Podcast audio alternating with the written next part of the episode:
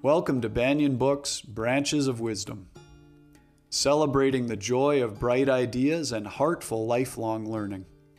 Branches of Wisdom is a series of intimate conversations with the world's most influential authors and visionaries. We explore spirituality and the human mind, ecology, and culture. Most episodes are recorded with a live audience. You can join our live events and submit questions to your favorite guests. Check out our upcoming schedule at banyen.com.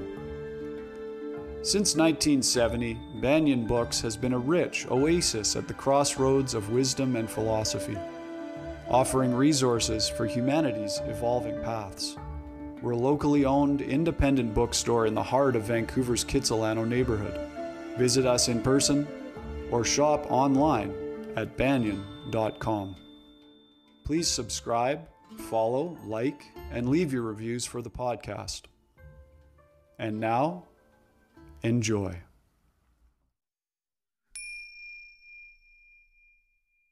Hello, everybody. Welcome to the Banyen Books podcast. I'm your host, Ross McKeechee. Really happy to be with you all here today and to be joined by our wonderful guest, Dr. Richard Schwartz. Richard C. Schwartz earned his PhD in marriage and family therapy from Purdue University and began his career as a systemic family therapist and as an academic. Formerly an associate professor in the Department of Psychiatry at the University of Illinois at Chicago and later at Northwestern University, he's current on, currently on the faculty of Harvard Medical School. Grounded in systems thinking, Dr. Schwartz developed internal family systems, or IFS, a highly effective, evidence based therapeutic model that depathologizes the multi part personality in response to clients' descriptions of various parts within themselves. While exploring that inner terrain with traumatized clients, he stumbled onto the discovery of an undamaged, healing essence that he calls the self with a capital S and that led him on the spiritual journey described in his latest book, which we are discussing today. It's titled No Bad Parts Healing Trauma and Restoring Wholeness with the Internal Family Systems Model. This is a fantastic book. I highly recommend it to everybody. Dr. Gabor Mate says this about No Bad Parts. In this highly readable volume, Dr. Richard Schwartz articulates and deftly illustrates his internal family systems model one of the most innovative, intuitive, comprehensive, and transformational therapies to have emerged in the past century. Featured speaker for national professional organizations, Dr. Schwartz has published over 50 articles about IFS and a number of books, including You're the One You've Been Waiting For and Greater Than the Sum of Our Parts. Those are both available at Banyen as well. Dr. Schwartz's IFS Institute offers training for professionals and the general public. And if you'd like more information, you can visit this website, which is ifs-institute.com. Banyen community, please join me in a warm welcome for our honored guest today, Richard Schwartz. Richard, welcome to the show. Thanks so much for being here. Thank you, Ross. I'm honored by your interest and by Banyen's interest. And uh, looking forward to it. Thank you. Now, I wanted to open things up with a, a, quote from your book about what you call these parts. You're saying no bad parts. So maybe for our audience to start understanding what parts are, you write, it turns out that parts aren't afflictions and they aren't the ego. They're little inner beings who are trying their best to keep you safe and to keep each other safe and to keep it in, together in there. They have full range personalities. Each of them have different desires, different ages, different opinions, different talents, and different resources. Instead of just being annoyances or afflictions, which they can be while in their extreme roles, they're wonderful inner beings. Can you help us more fully grasp what these parts actually are, Richard? Yeah, actually, that describes them pretty well. And it's not. Uh it's been a tough sell to convince a very skeptical culture and psychotherapy community that this is the case. Uh, but it's um, you know it's been a 40 year journey of of discovery. Uh, this didn't come out of my brain, it came out of my clients. I really learned all this from my clients. Didn't know anything about what parts were when I started hearing about them from, from clients. And, uh, but what I was taught has held up over all these 40 years that we all have what I call parts, other other systems call subpersonalities or ego states, but uh, and, and, none of those words do them justice because they are like full range interpersonalities, and that it's the nature of the mind to have them. That they're all valuable, and it's a great you know blessing that we have all these different ways of looking at the world and all these different qualities that help us in different ways in our lives. But that trauma and what's called attachment injuries or bad parenting will force them out of their naturally valuable states into roles that can be destructive, like you were saying. And so a lot of what we think of as symptoms or various, particularly psychological symptoms, but also all kinds of different uh, obstacles, internal obstacles in our lives are the product of these parts, but in their extreme roles. So a lot of the, the work that I do is helping them out of their extremes back into their naturally valuable states. And part of the reason I call it internal family systems is because it's very much like uh, family in the sense that family therapy's big insight was you can't take a acting out kid out of the family and just tell him to cut it out. You have to understand the dynamics of the family that forced him into that role to protect himself or to protect the other family members and change those dynamics. And then he's freed up to be who he's designed to be. And it's really it turns out amazingly that this is actually the same with these parts so just to go back to your original question you know if if you're facing some kind of a dilemma and you hear one voice saying, go for it, and another, another one saying, don't you dare. What are those? are those just two little thoughts? Or if, as I'm going to contend, if you were to focus on one and ask questions of it, you would learn that it's not just a go for it little urge inside of you, but it actually has a lot of uh, information for you and a lot of different feelings. And is a full inner personality. And same with the other one. And they're just battling inside about how to keep you safe or help you in your life. Right, thank you. So all of these parts, they have a different they have different goals, different desires. What is is there a common unifying thread that a common desire, a common goal that they all have for us? Uh, you know, they have you in common and they, they kind of know that. And so they all want the best for you. It's just that, again, similar to families, they have different ideas about what's best. And again, when they get into these protective roles, uh, they they become quite extreme in one direction or the other. And then when one gets extreme in one direction, another has to polarize, kind of balance things out. And and over time they'll get more extreme. The more one extreme one gets, the more the other gets. Even though they're both trying to keep your ship afloat, leaning out like two sailors leaning out in opposite directions. Each thinks if I don't keep leaning out, the, the ship's going to capsize because the other one's leaning out. And that that definition of polarization holds up at all levels of human system actually and I love that about this book is you show how these inner systems it's the same the same structure applies to our our relationships our companies corporations countries.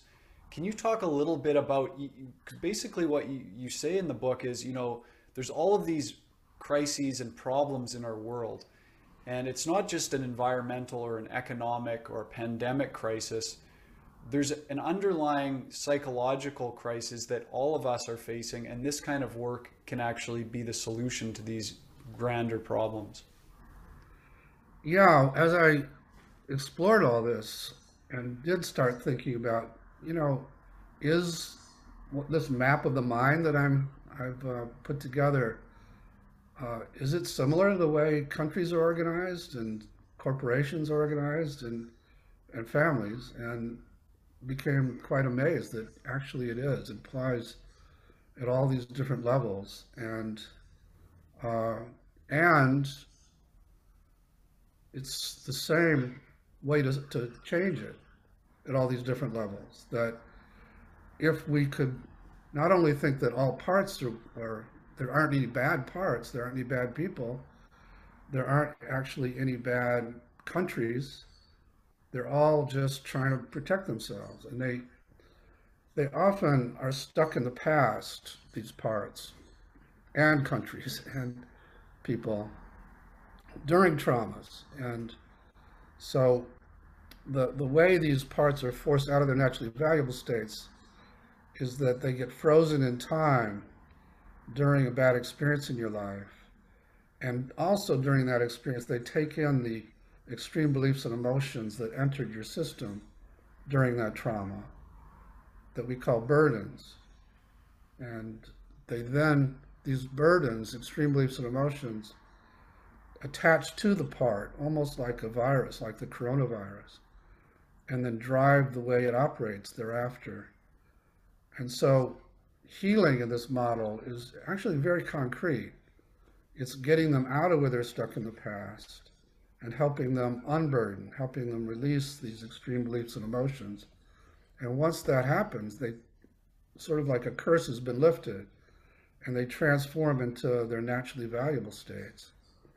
And then we can bring in other parts who've been polarized with them and see they don't have to fight now and help them do the same thing and, and like that.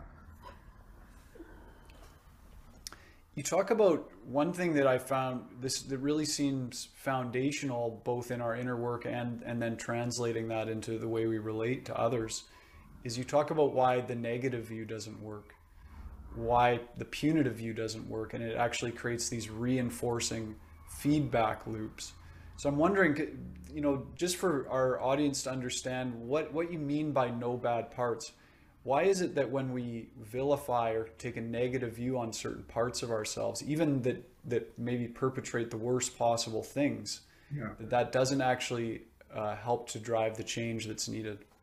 Yeah, um, you know the big mistake that our culture and psychotherapy in general has made is to see the part as the burden it carries, so that uh, you know you spoke about some of the most heinous kinds of activities. I, I spent seven years working at a treatment center, consulting to a treatment center for sex offenders. And, I, you know, I thought, okay, these inner critics turn out to not be what they thought, what we thought they were, and they're actually just trying to protect people. But really, the parts that actually raped somebody or molested a kid, could these also not be bad, but just stuck with this stuff that, that uh, drives them to do it and frozen in time. And indeed, even with those kinds of parts and those kinds of perpetrators, it, the model holds up because we wound up helping those offenders get curious about the part that actually did it, that they felt totally ashamed of and had tried to wall off inside, and began asking questions about where it was stuck in the past and what happened to create the that drive. And you know it often took them back to when as a child they were being uh, abused in some ways not always sexually sometimes and how much this part wanted to protect the system. And to do that it thought who has power in this room it's this guy doing this to me i'm going to take in his energy and then it gets stuck with the impulse to hurt people and uh, and gets frozen in the time when when the client's being abused. And as we were able to unburden those parts, they transform too. So all of that was just um, mind blowing to me at the time. Now it's it just feels like common sense, but it, it's really hard to believe. Right, because I think, you know, most of us would think, oh, you know, isn't it just a matter of of self control. Even if you have an impulse like that, you just repress it or suppress it and you never give it life. But it, I think we all know to lesser degrees the experience of not having that kind of self control. Mm-hmm. So you're saying that's because that part of ourselves has actually got a protective purpose behind it. Yeah. And, you know, we can use self control to try to lock up parts like that or, or even less, uh, less, you know, the part of you that sometimes gives you a panic attack, maybe. Well, you don't want a panic attack, so you try to wall that off inside or the part that's stuck back in some uh, tragic moment in your life. You don't want to feel all that anymore, so you lock that part away too, thinking you're just moving away from the memories and the emotions of it, not realizing that in doing that, you're actually locking away parts just because they got hurt.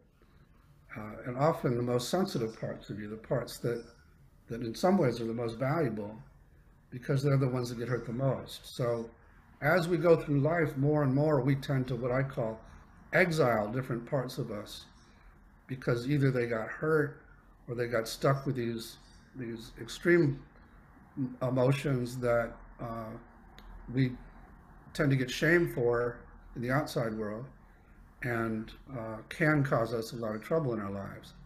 Uh, not knowing that they aren't just those impulses, they aren't just those emotions, they're actually valuable inner citizens that got burdened and so then they got locked away. I just want to let our audience know that uh, Dr. Schwartz and I discussed a, a, demonstration of this kind of work to help everybody understand more what it looks like. So I've agreed to have him guide me through a bit of a process, which will then lead us into some more questions. And of course, we'll get to some audience questions in the last 15 minutes or so. So please feel free to type those into the Q&A tab on Zoom whenever you feel inspired. Um, maybe before we get into that process, Dr. Schwartz, we could just define the, the ways that you use the word self. So you use the self with a capital S, you use the self with all capitals. Can you help us understand the distinction between these different uh, definitions of self? Yeah. So as I was doing this work, and my background is as a family therapist, like you said, I started trying to help people learn about their parts rather than fight with them because I got hip to the fact that the, they weren't what they seemed. And so I would set up these dialogues and uh, I would, maybe I'm having you talk to your critic or something like that. And I'm trying to get you to listen to it rather than fight with it because parts of you hate it because it's so hard on you and I get those parts to step back, and then you get really scared of the critic. And it felt like in like in family therapy sessions where you try to have a dialogue between two family members and other parts keep jumping in and interfering. And so I began asking clients, could you get the scared one to just relax in there and give us a little space? And the angry one too, the one who hates the critic, just give us a little space. And as I did that, it was like this entirely different person popped out who was who could have who was curious about the critic out of the blue and also was calm relative to it and, and confident and even had compassion for it a lot of the time and would say i'm sorry you have to do this all day and when i would do the same process with other clients it was like the same person would pop out suddenly and when I started asking clients, what part of you is that? They said, that's not a part like these others. That's me, or that's myself. So I came to call that the self with a capital S. And it turns out now, 40 years later, thousands of clients later, thousands of people now using this all over the world, we can safely say that that self is in everybody, can't be damaged, knows how to heal, and is just beneath the surface of these parts so that when they open space, it pops out naturally, or spontaneously. And that was shocking. That was even more shocking than learning about these other parts and how they weren't bad. Because uh, I didn't have anything to, to ground that observation in, and yet here it was.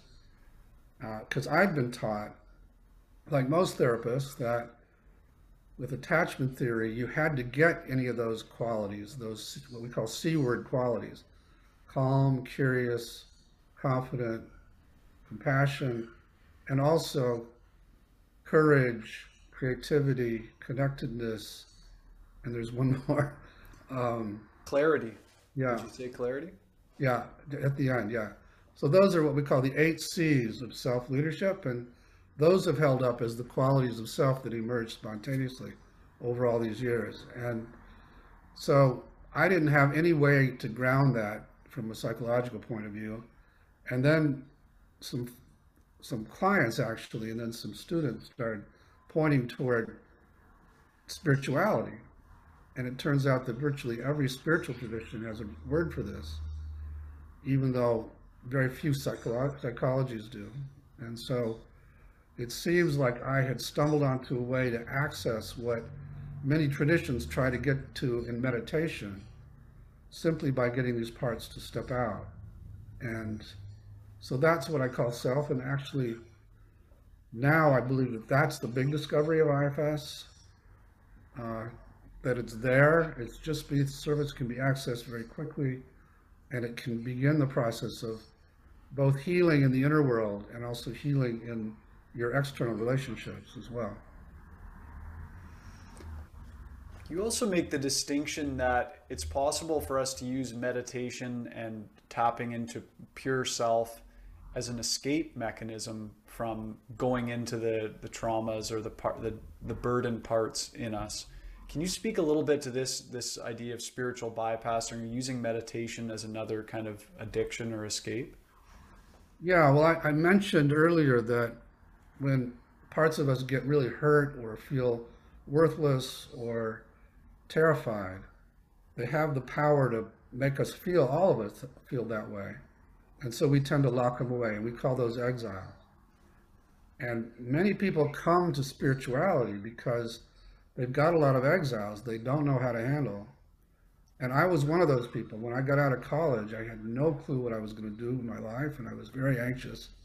And I was trying my best to keep all that at bay. And I, I learned TM, and I did transcendental meditation. I did that for about eight years straight. And it was great. It, it gave me uh, access to this other place. And I felt much better, and I could function better. And, and at the same time, it didn't touch any of that pain or shame or terror that I'd been uh, hiding away. And so that I was using it as a John Welwood called a spiritual bypass. I was staying higher than those flames of emotion, and I was became addicted to the meditations to to stay that way. And too too often that's what spiritual practices are used for.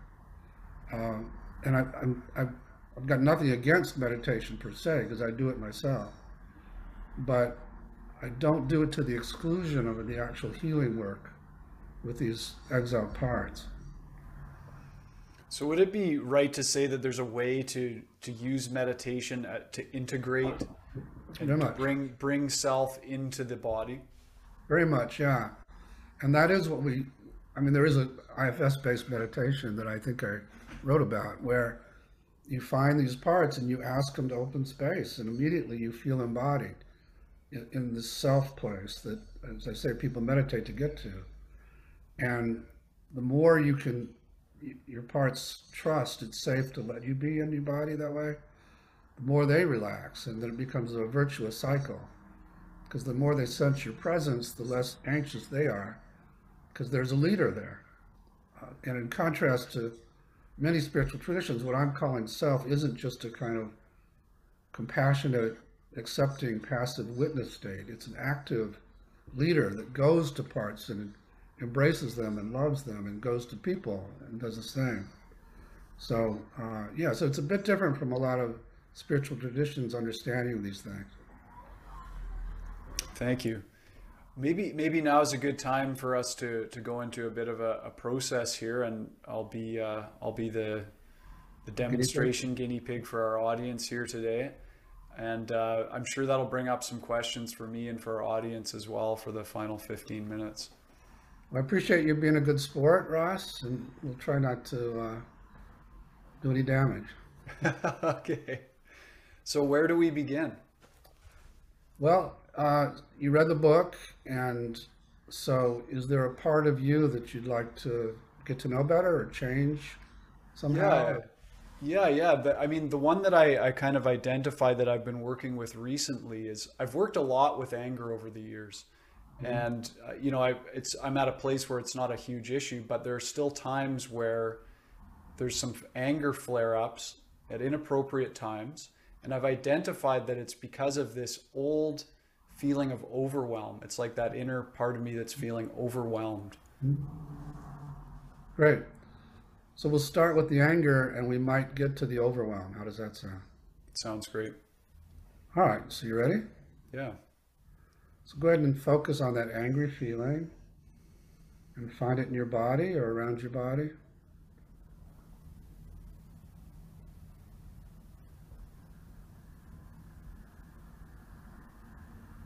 Yeah. Where do you find it? I, I feel it in the, the solar plexus and and in the throat. Uh-huh, good. And as you notice it in those places, how do you feel toward it?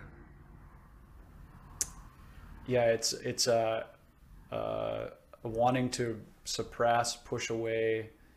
This shouldn't be happening. Yeah. So I understand why those other parts feel that way, but we're going to ask them just for a few minutes to relax back and let us just get to know this anger and maybe even help it not have to be so angry. But we can't do it if you have an attitude toward it.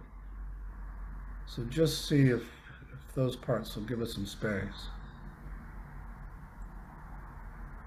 Yeah, yeah. How do you feel toward it now then? Just yeah, there's like an open openness, a softening. Good. Yeah. So let it know you're open to getting to know it now. You feel softer toward it. And just see what it wants you to know and don't think of the answer.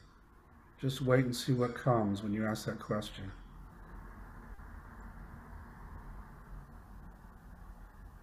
Yeah, it's it's basically saying I, I'm your best friend. I want to help you.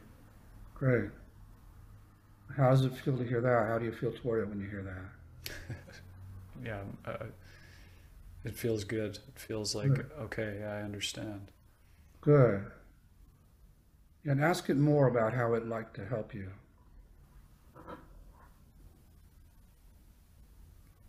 It, it wants to help me by keeping out those people or situations that have the potential to create disharmony or chaos. Okay, does that make sense to you, Ross? It It does. It does make sense. Yeah. It's like, Yeah, it's trying to help you with boundaries, sounds like. yeah. Yeah, so let it know you get that and that that actually seems kind of important.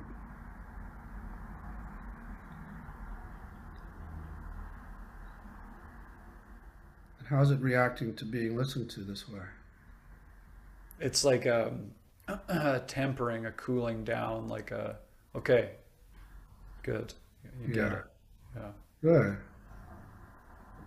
And just see if there's anything else it wants you to know. One question could be, what's it afraid would happen if it didn't re- come out so strongly at times? Yeah. It immediately comes up. It's like everything would feel out of control. Okay. Yeah.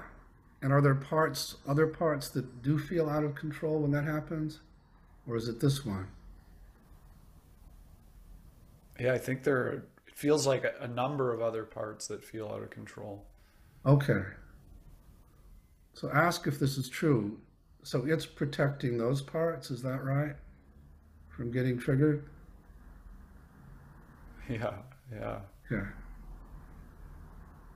Would it give us permission to go to one of those so we could get it out of where it's stuck in the past and heal it? Yeah, it's it's this it's something in my heart in the heart space that feels stuck. There's like a hardness there. And as you notice it there, how do you feel toward it? I, I guess I feel like I, I I've known it's there, and uh, there's been a, this kind of underlying ignoring of it. But I feel I want to help that part of myself. So you feel that right now? Yeah. So let it know you're ready to help it and see how it reacts. It's like it's like a little kid getting excited almost. Good.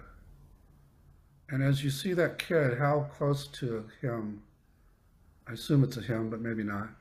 How close are you to that part of you, that, that child, in terms of meters or feet away? Oh, it's right there in in in the center of me. Okay, good. Yeah. Uh, there's an image of of myself as like a, I don't know, one or two year old. My little Oh, yellow very young. Okay. Yeah. Yeah. Yeah.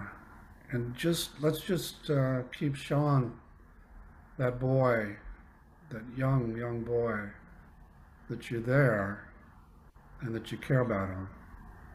And just see how he reacts. It's almost like he's looking up and realizing for the first time that I'm there. Yeah. And what's that like for him to realize that? He's kind of surprised, it seems, Uh-huh. and there's there's a certain kind of like re- relief. Good. Yeah. Let him know he's not alone anymore and you're going to be taking care of him now.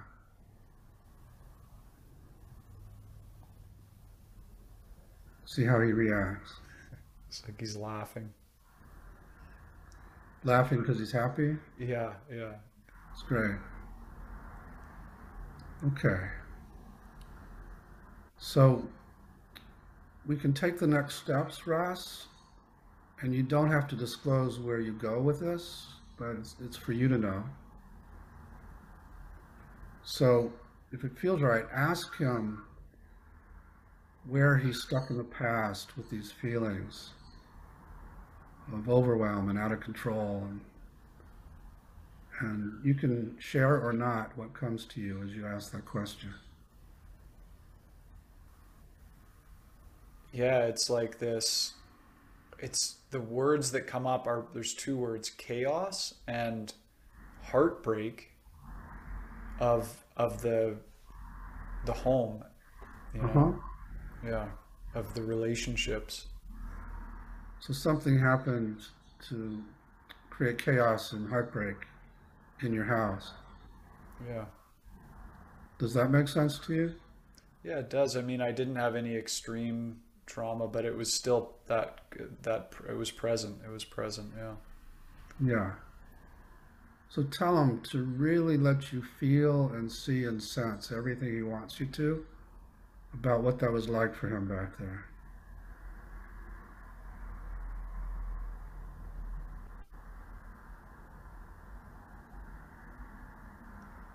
It was like just just shutting down and trying to escape internally until there would be a point where there had like this anger would boil and it would just bubble like have to explode outward eventually. The boy's anger. Yeah. Yeah. Okay. Yeah, tell him you can see that. You can see why that would be the case.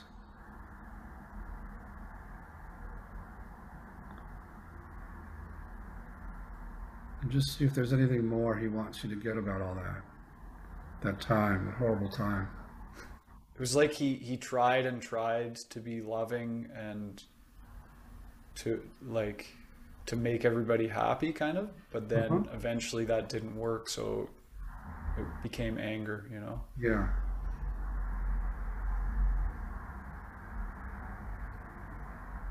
Yeah, and see if he does feel like you're getting this, and if that's everything, or if there's anything more he wants you to get about it.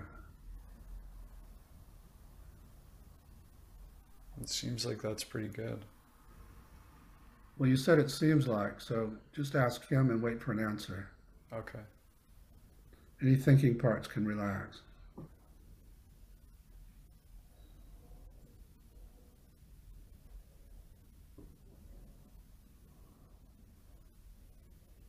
There's this welling up from the heart Yeah, and this this sense of just wanting to love.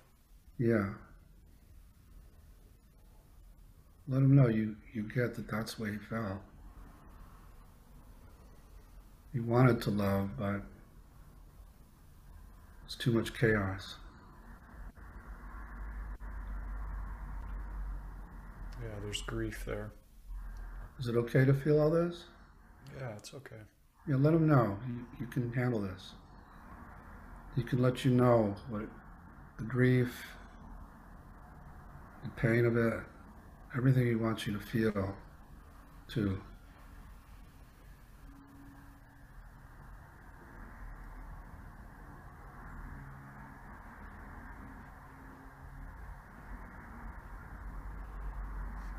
He's kind of saying too that nothing was ever good enough.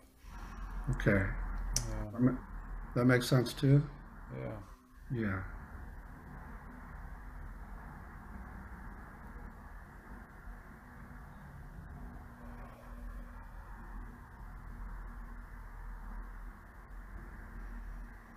So ask him once again if he does feel like you're getting all this and if there's anything more.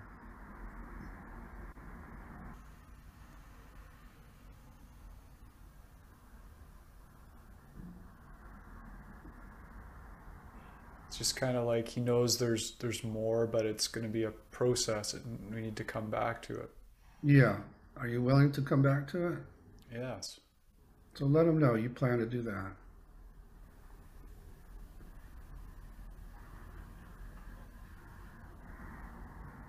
And before we stop, let's do this, even though there's more to come. I'd like you, Ross, to go into that time period and be with him in the way he needed somebody back there. And just tell me when you're back there with him.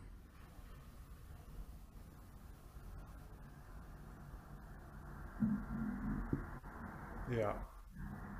How are you being with him? Just tender and quiet, Great. stroking his head, holding him. How's he reacting? He's like snuggling into me. That's great. And see if he'd like to just leave that time and place and come stay with you somewhere.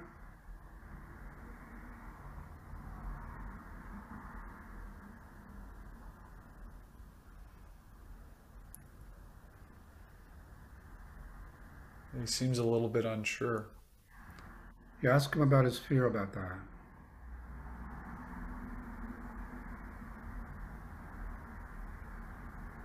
Yeah, he's eh, he's not quite trusting yet that that I the my me now that I will handle it. That you what? That I'll handle it. That I will protect myself. That I will. Okay. Yeah. Yeah. Can you understand his uh, reluctance then? Yeah. So let him know there are parts that you have to work with still to make it safe for him to come with you.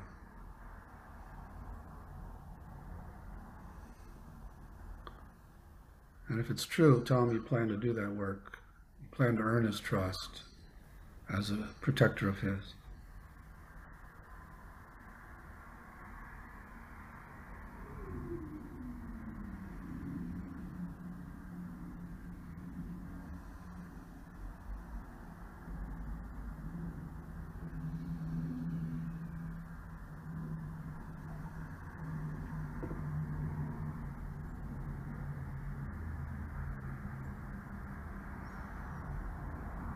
Yeah. So he wants to stay back there till you've done that, or does he want to leave and watch you do it, or how does he want to leave things? Yeah. No, I think he does want to come now. Okay. So he can come to your house there and stay with you there if he wants, or or to a fantasy place of his choice now.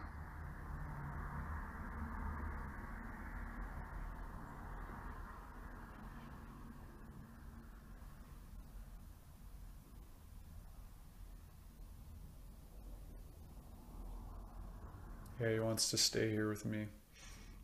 So tell me what he's there with you.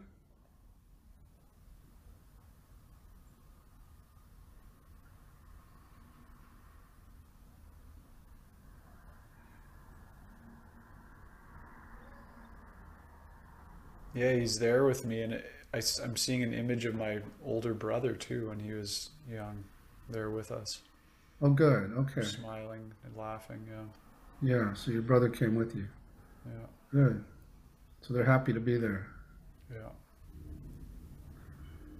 And we we could take this next step or not, but just see if he'd like to unload the feelings and beliefs he got back there, or if if that needs more time, or he needs to trust you more.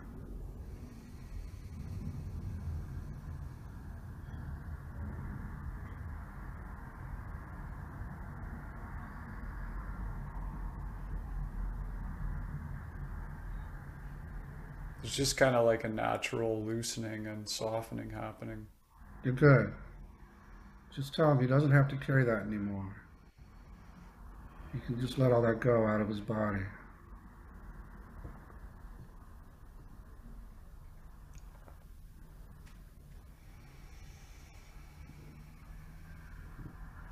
Oh.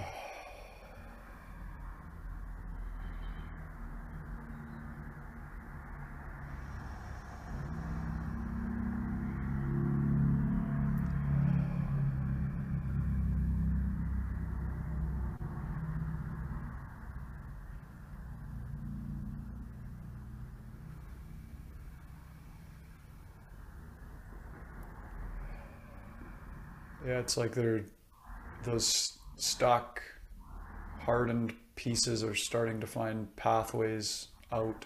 It's great. Just tell them to keep going until they're all gone. No need to keep any of that anymore.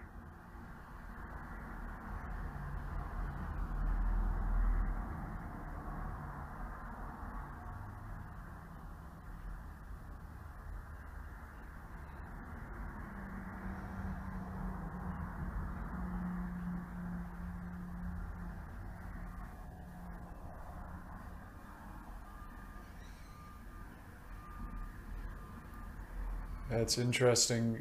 There's, it's like there's grief leaving my system, but it's I don't need to cry. It's moving out in other ways. It's great.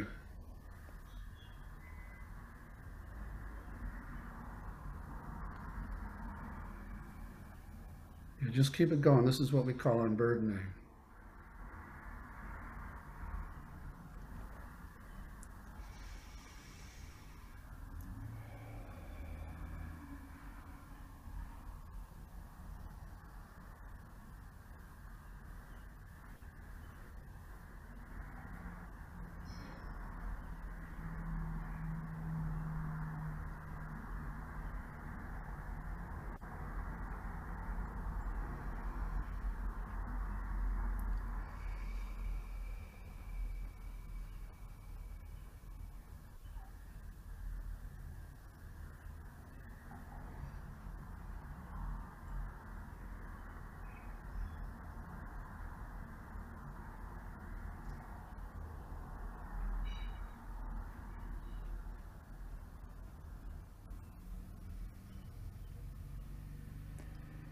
Oh,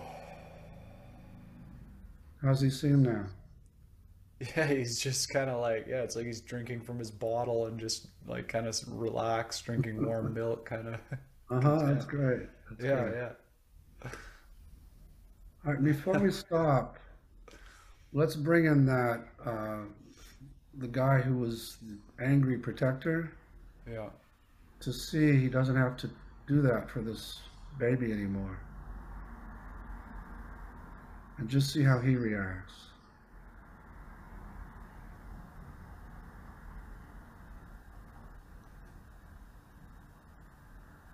Yeah, he's pretty, he's happy. He's kind of like, yeah, there's like a, what's the word? A confidence there. Uh-huh. It's great. Okay, so how would that feel like as a place to stop? Yeah, that feels really good. So thank you, parts, for letting us do all this. It was a big piece for however long, half an hour, if that. And uh, just begin shifting your focus back outside. And take deep breaths if that helps.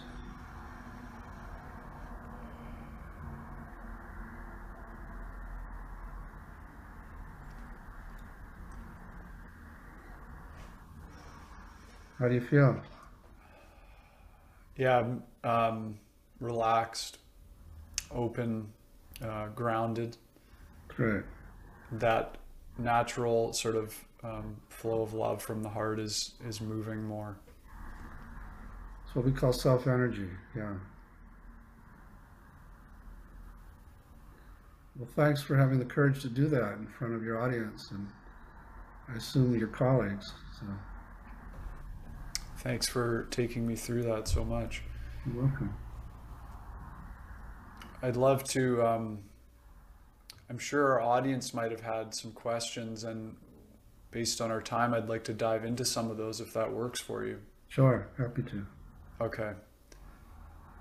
There's a question here from Dawn who says Do you have recommendations for accessing or staying in self, capital S, when you're in conflict with someone whose protective parts are blaming you for the conflict.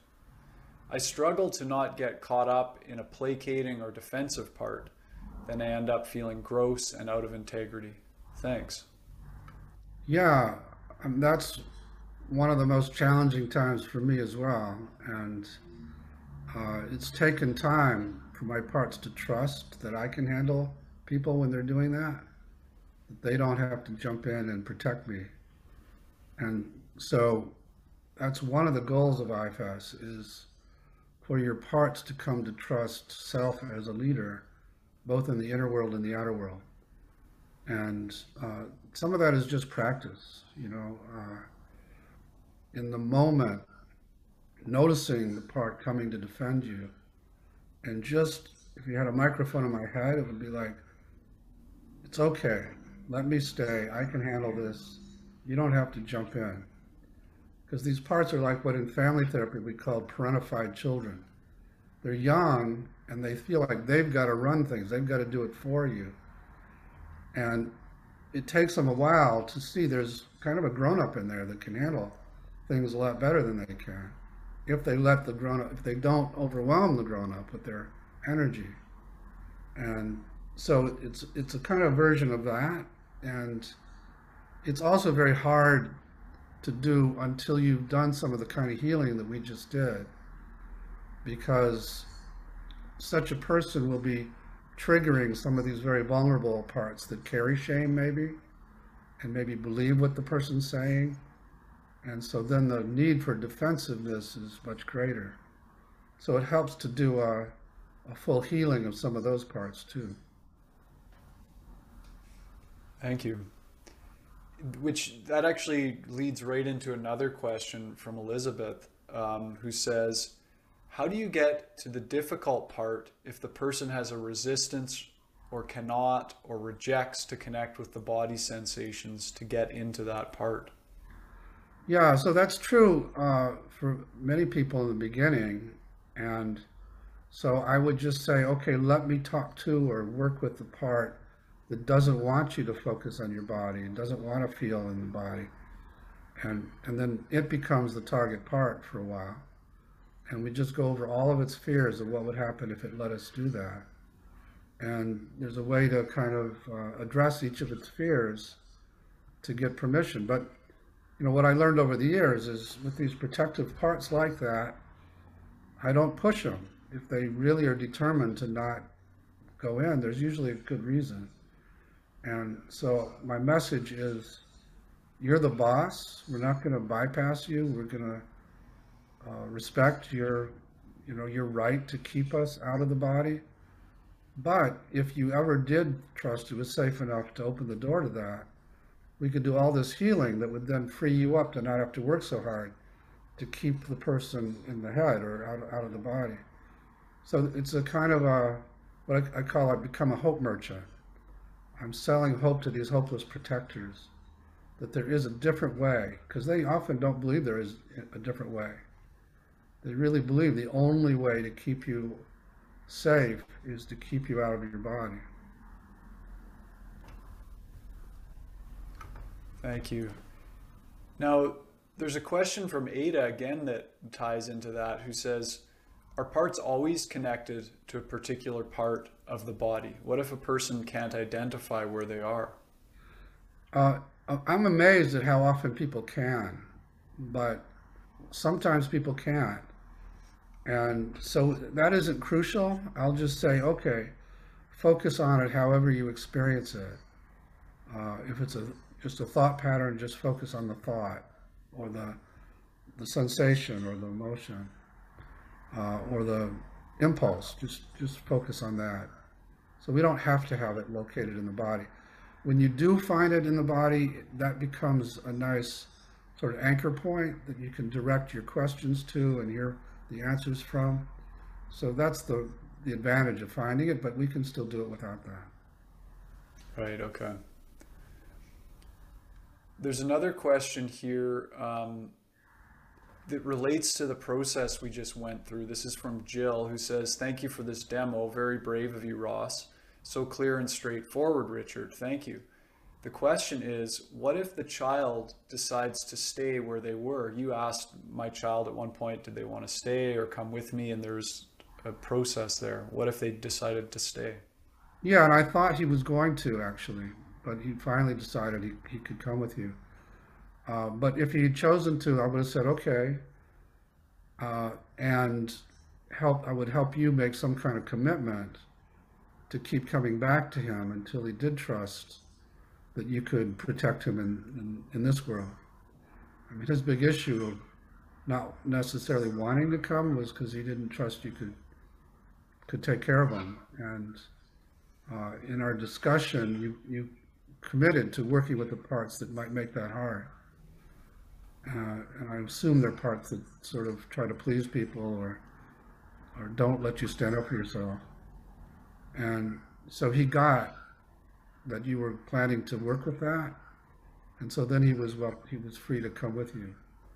But had he not trusted that, I would have said, work with those parts and then come back to him and show him. You got to prove it. You got to prove it to him and earn his trust. Yeah, just it strikes me this is just like relating to a real child or a real person. It's exactly the same. That's what I was trying to say earlier. Yeah. It's amazing that way. It's exactly the same. There's a question from Doris. You, you, as I was, as things were starting to move and release, you said this is the unburdening process.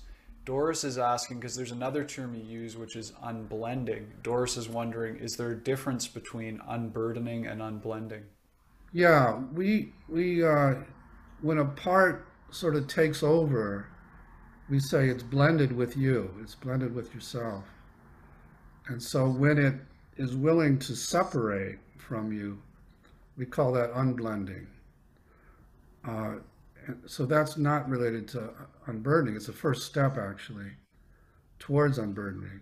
But the unburdening was once we got your boy out of the past and he felt safe, then many of these exiled parts are willing to let go of, of the beliefs and emotions they've been carrying all these years.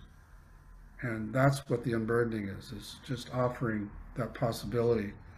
And he, you started to do it spontaneously. We didn't have to do the whole process because he just started letting it all go. You were feeling him just letting, softening and loosening up and all this stuff was just pouring out of him. And that was the unburdening. Right. There's a couple of different questions from people I'm going to try and synthesize here related to one is um, working, is it possible to use this book, No Bad Parts, as a guide for people to do their own processes? And another person was asking in general, does the book include exercises and processes that we can use? Yes, to the second question. Uh, and in the audio version of it, I lead those meditations, those exercises. with my voice. And then uh, the first question is yes, if you can. so some people can do an amazing amount on their own without a therapist and just by reading the book and, and some of the other books. And then other people can't do much at all. So it really depends. And um, but it's worth trying out and see how far you can go. Uh, it's it's hard for me. I can do a lot with my protective parts, but when it comes to going where you went to these little ones, I generally need somebody there. Doesn't even have to be a therapist, but I need somebody to be accompanying me. That's great. Thank you. And uh, thanks so much to everybody for, for your questions. And it's so wonderful having our live community here, being a part of these conversations and, and creating such wonderful events. Just want to thank everyone in the Banyen community for joining us. And uh, we're, we're coming close to our time. We're not done yet, but before we get to our final questions, I just want to remind everyone we've been talking to Richard Schwartz, PhD. His latest book is No Bad Parts Healing Trauma and Restoring Wholeness within the Internal Family Systems Model. And uh, I want to thank our podcast producer and our events curator, Jacob Steele, who's there in the background, always handling everything, organizing all of these amazing events and talks that we have, and uh, letting everyone know that you can see most of the recordings of these live shows are on the Banyen podcast. So you can find that on any of the audio pl- podcasting platforms, or you can look for us on YouTube. Just search Banyen Books and uh, you'll find us. Please follow, like, leave your comments. We love to hear from you. And if you subscribe to YouTube, you'll get notifications when all the new episodes come out. Before we close, uh, Richard, I, I just want to ask about your work with, with IFS Institute. I know that all of this work is based on your investigation and direct experience working with clients, and it's all emerged in that way. So, what is the direction of IFS Institute now? Is, is this still morphing and changing as things move forward? It is. We've, you know, traditionally over these 40 years, focused on training psychotherapists, and we still do that. That's still our main, uh, I guess, um, bread and butter work. But increasingly, I'm getting opportunities to bring it to larger systems. So we're, I've been working with a couple leading social activists, for example, and we're doing a lot of work where frontline protesters learn the model and they learn when the police come to get their scared parts to relax and, and just stay in self, not get into their righteous crusading parts. And, uh, and we're also bringing it uh, through executive coaches to corporate CEOs. And so the idea is that if we can get to these places of influence, then self will, self is uh, contagious. So the more we can bring leaders into self, the more self there'll be in this planet. So this is a, in a small way, a start to do that.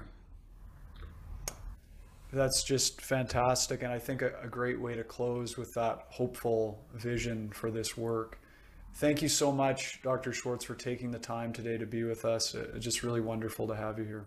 Thank you, Ross. And again, I'm, I'm so grateful that you took the chance to do a piece of work. It was actually quite a piece of work in a short time. Thanks for taking me through it. Thanks for joining us for Branches of Wisdom, a podcast of Banyen Books and Sound, Canada's spiritual and healing resource since 1970. Our podcast producer is Jacob Steele. The show is edited by Abdo Habani. And I'm your host, Ross McKeechee. Watch all our conversations on YouTube by searching for Banyen Books or listen on your favorite podcast platform. Please subscribe, follow, like, and leave your reviews and comments. We love to hear from you. For all our live events, books, and more, visit us at banyen.com.